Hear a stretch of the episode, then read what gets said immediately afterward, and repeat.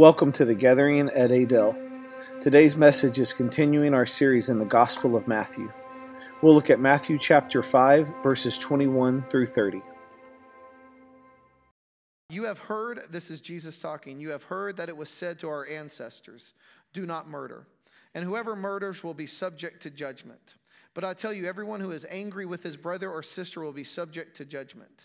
Whoever insults his brother or sister will be subject to the court. Whoever says you fool will be subject to hellfire. So if you are offering your gift at the altar and there you remember that your brother or sister has something against you, leave your gift there in front of the altar. First, go and be reconciled with your brother or sister, and then come and offer your gift. Verse 25, it says, Reach a settlement quickly with your adversary while you're on your way with him to the court. Or your adversary will hand you over to the judge, and the judge to the officer, and you will be thrown into prison. Truly, I tell you, you will never get out of there until you have paid the last penny. Verse 27, it says, You have heard that it was said, Do not commit adultery. But I tell you, everyone who looks at a woman lustfully has already committed adultery with her in his heart. If your right eye causes you to sin, gouge it out and throw it away. For it is better that you lose one of the parts of your body than your, for your whole body to be thrown into hell.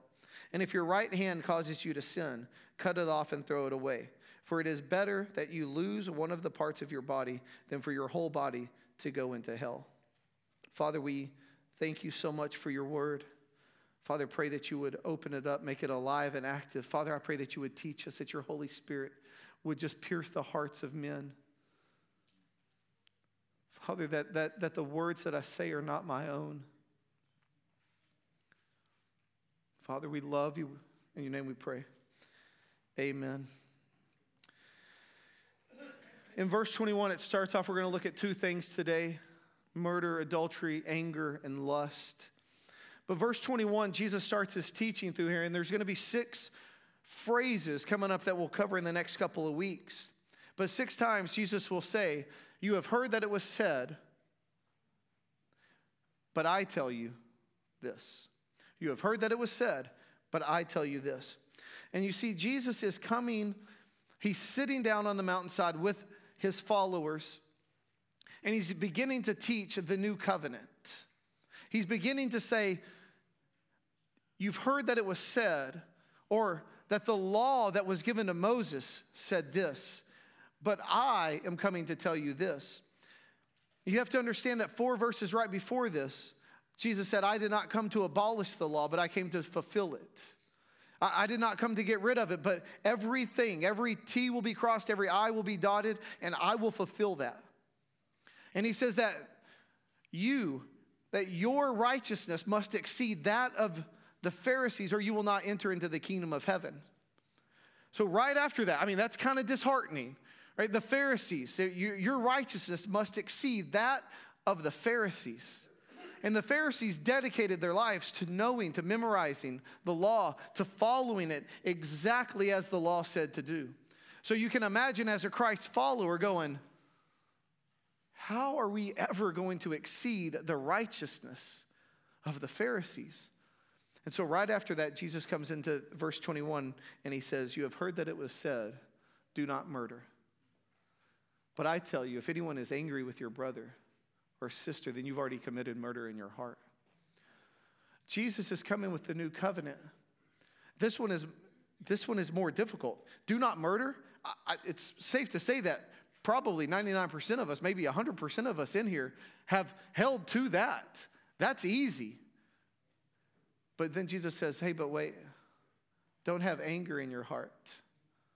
Don't be angry with a brother. Don't insult him. Don't call him a fool. If you've done that, then you've already committed it. But the difference is we're under the covenant of grace. The, the law led to death. Nobody was saved by the law, but through the grace and mercy of Jesus Christ, we have forgiveness of our sins. How, how in the world can this happen? Because the Pharisees, how is our righteousness going to exceed those of the Pharisees? Because the Pharisees on the outside had it all together, but on the inside, they were dead. They followed the letter of the law, but they missed the spirit of the law. That's why in 2 Corinthians 4:16 it says, "Hey, don't don't lose heart. Though outwardly we're wasting away, inwardly we're being renewed day by day. So the Pharisees on the outside looked good, but on the inside, they were being dead day by day. But us as Christ followers, we're being renewed day by day. In 2 Corinthians 5:21 it says that Jesus who knew no sin took our sin so that we might become the righteousness of God. How is our righteousness going to exceed that of the Pharisees? One, because it's not about the outward appearance anymore, but it's about being renewed day by day on the inside. And two, it's because now, because of the blood of Jesus, we are now declared the righteousness of God. You have heard that it was said, Do not murder. And there was probably a collective sigh. Can you imagine being on the mountainside and Jesus comes and says, Hey, your righteousness is going to have to exceed that of the Pharisees? And he says, You've heard it said, don't murder. And they're going, That's right. Jesus' sixth commandment, I've got it. I'm not concerned. I can put the notepad up for a bit, right? Jesus said, Don't murder. But then all of a sudden he gets in a little bit deeper and he says, Anyone that's angry with his brother or sister, anyone that insults his brother, anyone who calls his brother a fool is subject to judgment. Murder is an external act of violence. But anger is the internal posture from which it emerges. Murder is an external act of violence. Anger is an internal posture from which it emerges.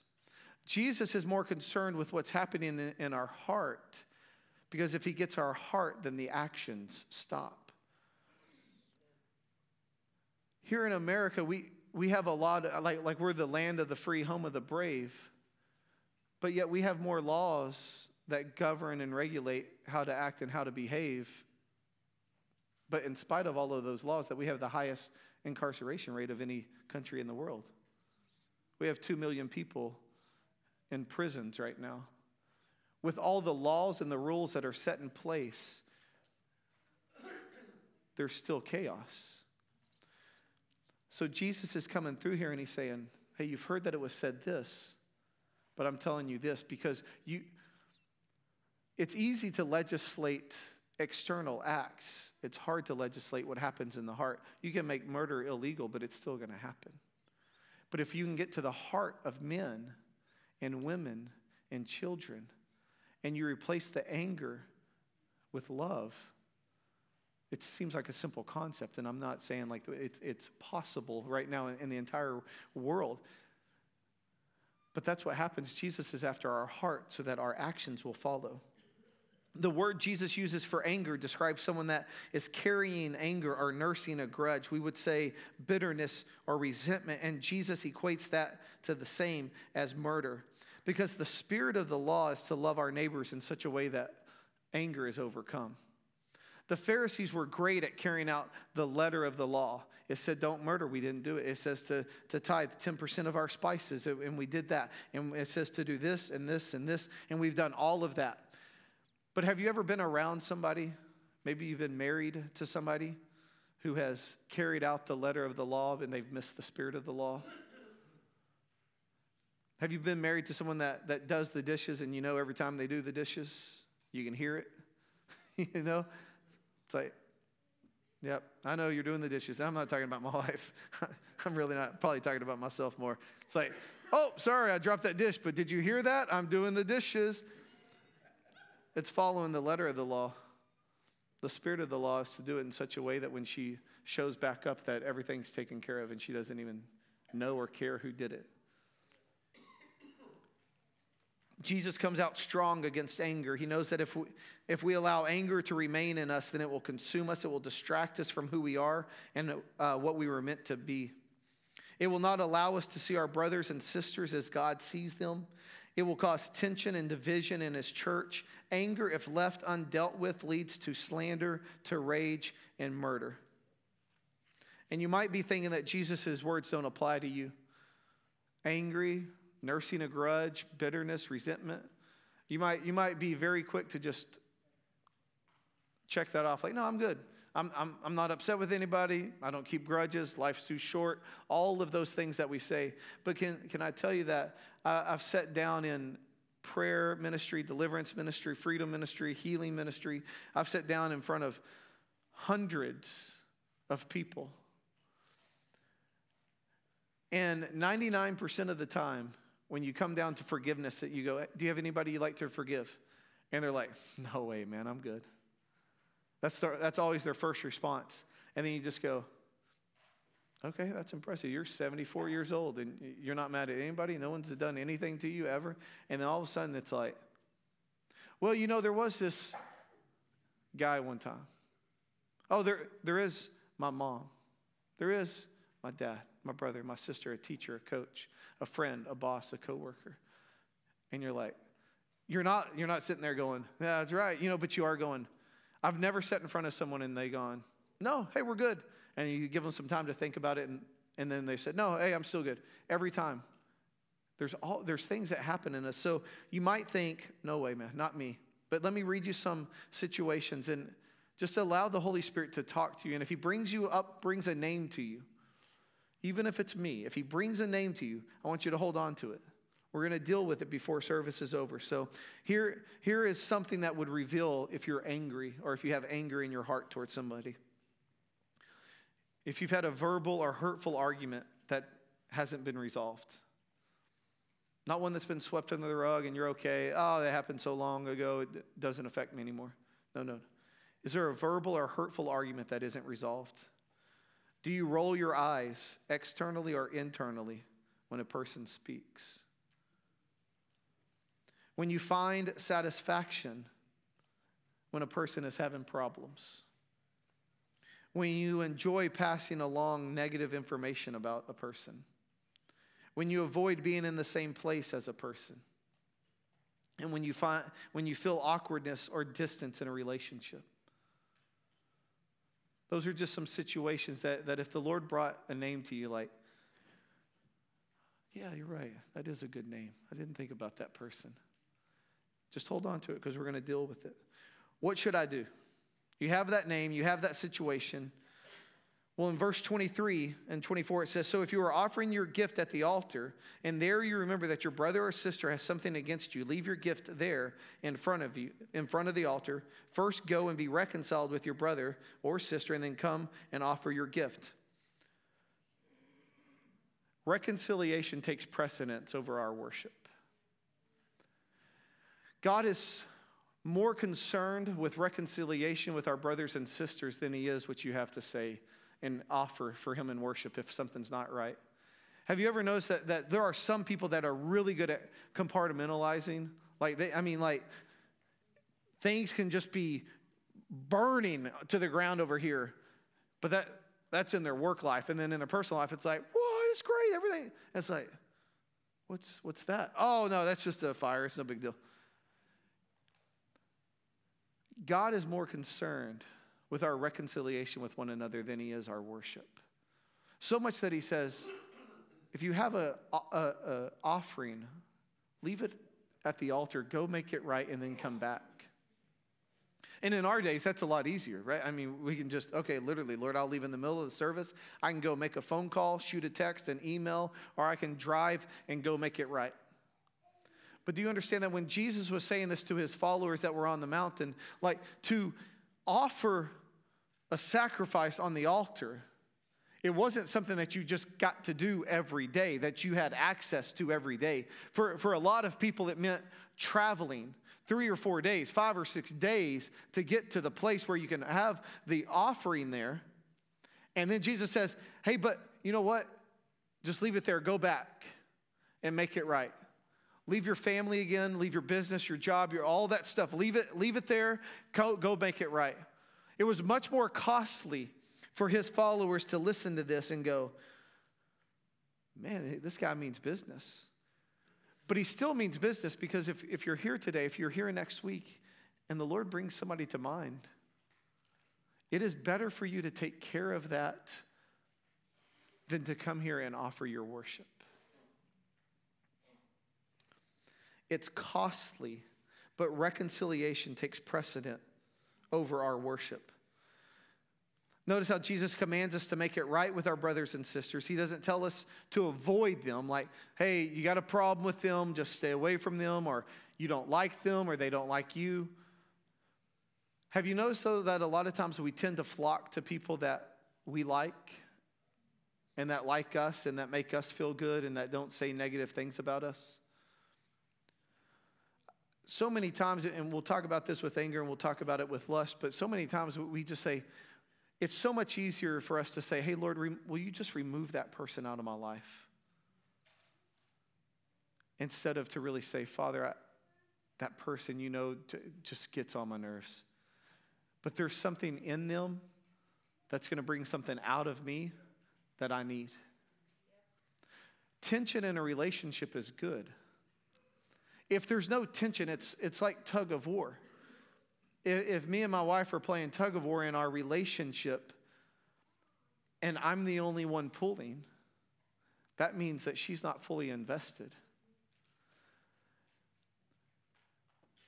Those people that are difficult, that frustrate you, that stretch you, that's a good thing. Because it means I love you enough to pull back a little bit on this rope because I think you're going in a, in a wrong direction. And I just, you just need a little gentle tug. And I think sometimes we take relationships that are hard and difficult, and maybe there's ruptures or fractures in those relationships, and it's so much easier to just write them off. Uh, you hurt me, I hurt you, uh, I'm done, and we're done. But but ruptures in relationships are actually really healthy things. I'm not a doctor. I've never claimed to be a doctor, and we have one that can correct me uh, privately, not publicly, please. But but when you have a, a broken bone, if it heals properly, it's stronger than it was before.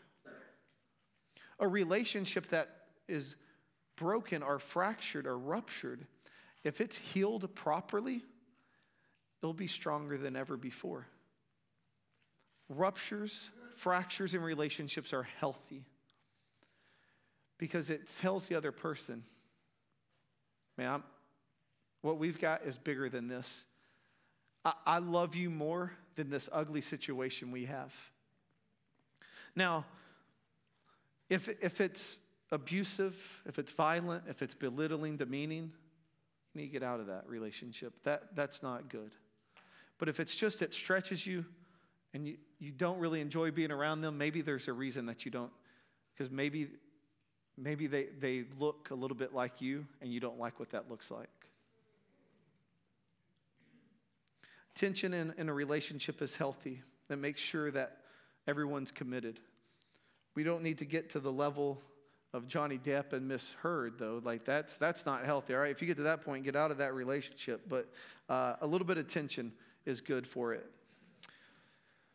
How do we repair the relationship? You ready? This, this is these are going to be three good things. It involves repentance, forgiveness, and humility. Jesus said, "Go, leave your leave your offering here. Go make it right." The first thing is it takes repentance. If you want to make it right with someone, you go to them, you take full responsibility, no excuses. It's so easy to justify ourselves, and, and, you might be right, you might be wrong, but you can justify yourself any way you would like. If you want to go and make it right to somebody, you go to them, you take full responsibility, and you make no excuses for your behavior. You ask for forgiveness the reason we ask for forgiveness is because we have to become aware that we are not above the offense that we're holding them guilty of. When we hold bitterness, resentment, anger, unforgiveness towards someone, what we're really saying is the way that you talk to me, the way that you hurt me, I would never do that to somebody else. And Jesus on the other side is going, that's not entirely true, is it? When we hold unforgiveness towards someone, in our hearts, we are saying that I would never do that to another person. We view what they did as unforgivable. And yet we do the same thing. Ours just might look a little different. We might not have said something, but we might have taken something. We might not have taken something, but we might have hurt them physically. We might not have hurt them physically, but we gossiped about them. We're not above what we're holding them guilty of. We, have been, we extend mercy Because mercy has been extended to us. Why, why do we ask for forgiveness? Because the flow of grace and mercy and forgiveness goes from the Father's throne to me, and I extend mercy to other people because I have first received that mercy. And the last way is with humility. Your pride will never allow you to go and ask for forgiveness and repentance before someone. But humility says, this relationship is more important to me than the way that I feel. This, uh, this relationship is more important to me than my pride, than me saving face, than me looking like a fool. 27, we're, we're in verse 27 here. I know the kids are in here. This, this will be good information. You know, you struggle a lot of times like, man, can we talk about this type of stuff in church? And, and this is the safest place to talk about it. And so, kiddos, if you hear a word or something that you're not familiar with, please go talk to your mom or dad. and I will be glad to sit down with you guys also. But Matthew chapter 5, 27 through 30. Someone's about to get hit over there. You have heard that it was said, Do not commit adultery. But I tell you, everyone who looks at a woman lustfully has already com- committed adultery with her in his heart. If your right eye causes you to sin, gouge it out and throw it away. For it is better that you lose one of the parts of your body than the whole body to be thrown into hell. And if you, your right hand causes you to sin, cut it off and throw it away. For it is better that you lose one of the parts of your body than for your whole body, body to be thrown into hell. Jesus uses a, a hyperbole at the end of this to prove his point. There was one time, this is a, a, a pretty good story, there one, and they still tell it in the same high school that Max graduated from, or it graduates from because I went there. Uh, our English teacher, he was going over the word hyperbole. It's spelled hyperbole if you're a 17 year old kid, right? And so my cousin, Joseph, you you hear a lot of his names in my sermons. Uh, Joseph came after class. He's like, hey, Mr. West is talking about hyperboles. It, but we've all been calling it hyperbole. And he gets really mad. I was like, that's all I need to know. And it was up on the whiteboard. And uh, I walk in, it's before class had even started. And I walk in, I go, Mr. West, what's, uh, what's hyperbole? and he goes, out. he kicked me out of his class before it even started. So I had to go sit on the hallway for a whole class period. Because, I mean, they had already given him a hard time. I should have seen that one coming. But, uh, but, but that hyperbole is where you use these extreme measures to prove a point. But we're talking about lust, and, we can talk about lust in, in, a lot of different ways lust after money and wealth and power and influence. But honestly, that's not at all what Jesus is talking about right here. He says, You have heard that it was said, Do not commit adultery, but I tell you, everyone who looks at a woman lustfully has already committed adultery with her in his heart.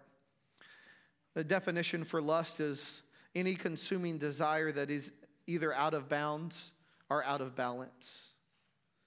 Lust is any consuming desire that is either out of bounds or out of balance. Out of bounds means any person other than my spouse. And out of balance means that we want to possess and consume them in our hearts without regard to their dignity or equality. Seeing and acknowledging beauty is not a sin. We were made to desire the beauty of God's creation, and it becomes lust when we want to possess what is not ours. It's so much easier for us to say, Father, take that desire away from me. But the Lord's like, that's not who I've created you to be. He has created us to desire. But that desire becomes lust when it becomes out of bounds and out of balance. You, we do not want him to take away that desire because I want to desire my wife and no one else. Lust is dangerous and it's not fit for the life of a Christ follower. Lust takes what is beautiful about a person's body or their personality or the way that we feel when we're around them, and it will cheaply satisfy a need in me. When we give into lust, we short circuit all the goodness that we were meant for for true intimacy, for true vulnerability, for honor and delight of our spouse. Lust looks to consume and possess people without regard to their dignity and equality. When we give into lust, we are bypassing what the Lord has planned for us. Lust and desire was made for a husband and a wife in a marriage relationship. And it was made so that there, it's not just the physical act. Murder is the physical act. Anger is the internal posture that contributes to it. Adultery is a physical act, an external act. Lust is the internal posture that contributes to it. But the Lord placed that desire in us to be intimate with our spouses because it's not just about the act of being with our spouse, it's about being vulnerable before them, about being exposed before them, being truly intimate with them, and about honor and dignity with our spouse. And Jesus says, if your right eye causes you to sin, cut it out. And if your right arm causes you to sin, cut it off. And he urged his followers to make costly decisions in regard to anger and to lust. I do not think that he meant for the church to be completely dismembered when we gather together on Sundays. But what he is saying is that this is costly. Anger, leave your, all, your offering there and go make it right. Lust, gouge your eye out or cut off your arm. If it causes you to sin, get rid of it. It's not worth it. There has to be a sense of urgency with, when dealing with our sin. We can't afford to be lackadaisical with our sin. It has real consequences. Lust and anger will destroy you, your walk with the Lord. It will destroy your family, it will destroy your job, your career, your church, your ministry, whatever it is. Anger and lust are like any other sin. If it's undealt with, unchecked, unrepented of, then it will destroy families. If you're going to overcome lust, the first one it says to be free. Sin is defeated. The old is gone, the new has come. Like, how do how however could we possibly be free from lust? One, you have to walk in who you are. You, eh, Jesus on the cross, it is finished. You, you don't have to, in your own self will, your self power, make it happen because you're not going to, you're going to fail every time. But when you surrender it to Jesus' blood, to the work on the cross, when you begin to view yourself as a child of God, when you begin to view your brothers and sisters in Christ as that way, then all of a sudden it's not as appealing to you anymore. But can I tell you to, to just be free, to walk in the freedom? Before we were slaves to sin, but now not any longer. We're, we're co heirs with Christ. That, that before it was, it was not like, before we were Christ followers, we didn't have a choice to sin. That's just what it was. We sinned. We were slaves to sin. But now, as Christ followers, it's, it's a choice to sin. You don't just accidentally sin. You choose, you deliberately, whether consciously or subconsciously, make plans to sin. So I'm telling you, be free. Be ruthless about it. Like we are willing to fight in sports, in basketball. Like we're willing to fight for jobs and careers and more money and raises. And like, oh, I'm going to go tell that boss that I need to get paid more uh, because I deserve it. But, but yet we won't tell lust to get out of our lives. We're like, oh, I guess that's just what I have to deal with. This is my thorn, like Paul had a thorn. That, that, that's one excuse that we get to let ourselves off the hook easy with. But can I tell you, be ruthless. We fight for so many things. We fight for our fitness. Like we will wake up every morning and do all the right things to make sure. And every day we'll count our calories and make sure and exercise and all that. And all of a sudden, when it comes to sin, it's just like, hmm, oh well. I guess I'll just tell I'm always doing that. Or, oh, I, I didn't sin in three days. I, I, didn't give in to lust. These last three days, that, that's a new record. Be ruthless about it and be satisfied. He is all that you need. He's a good father. He didn't give you the desires without a way for them to be met in a healthy relationship.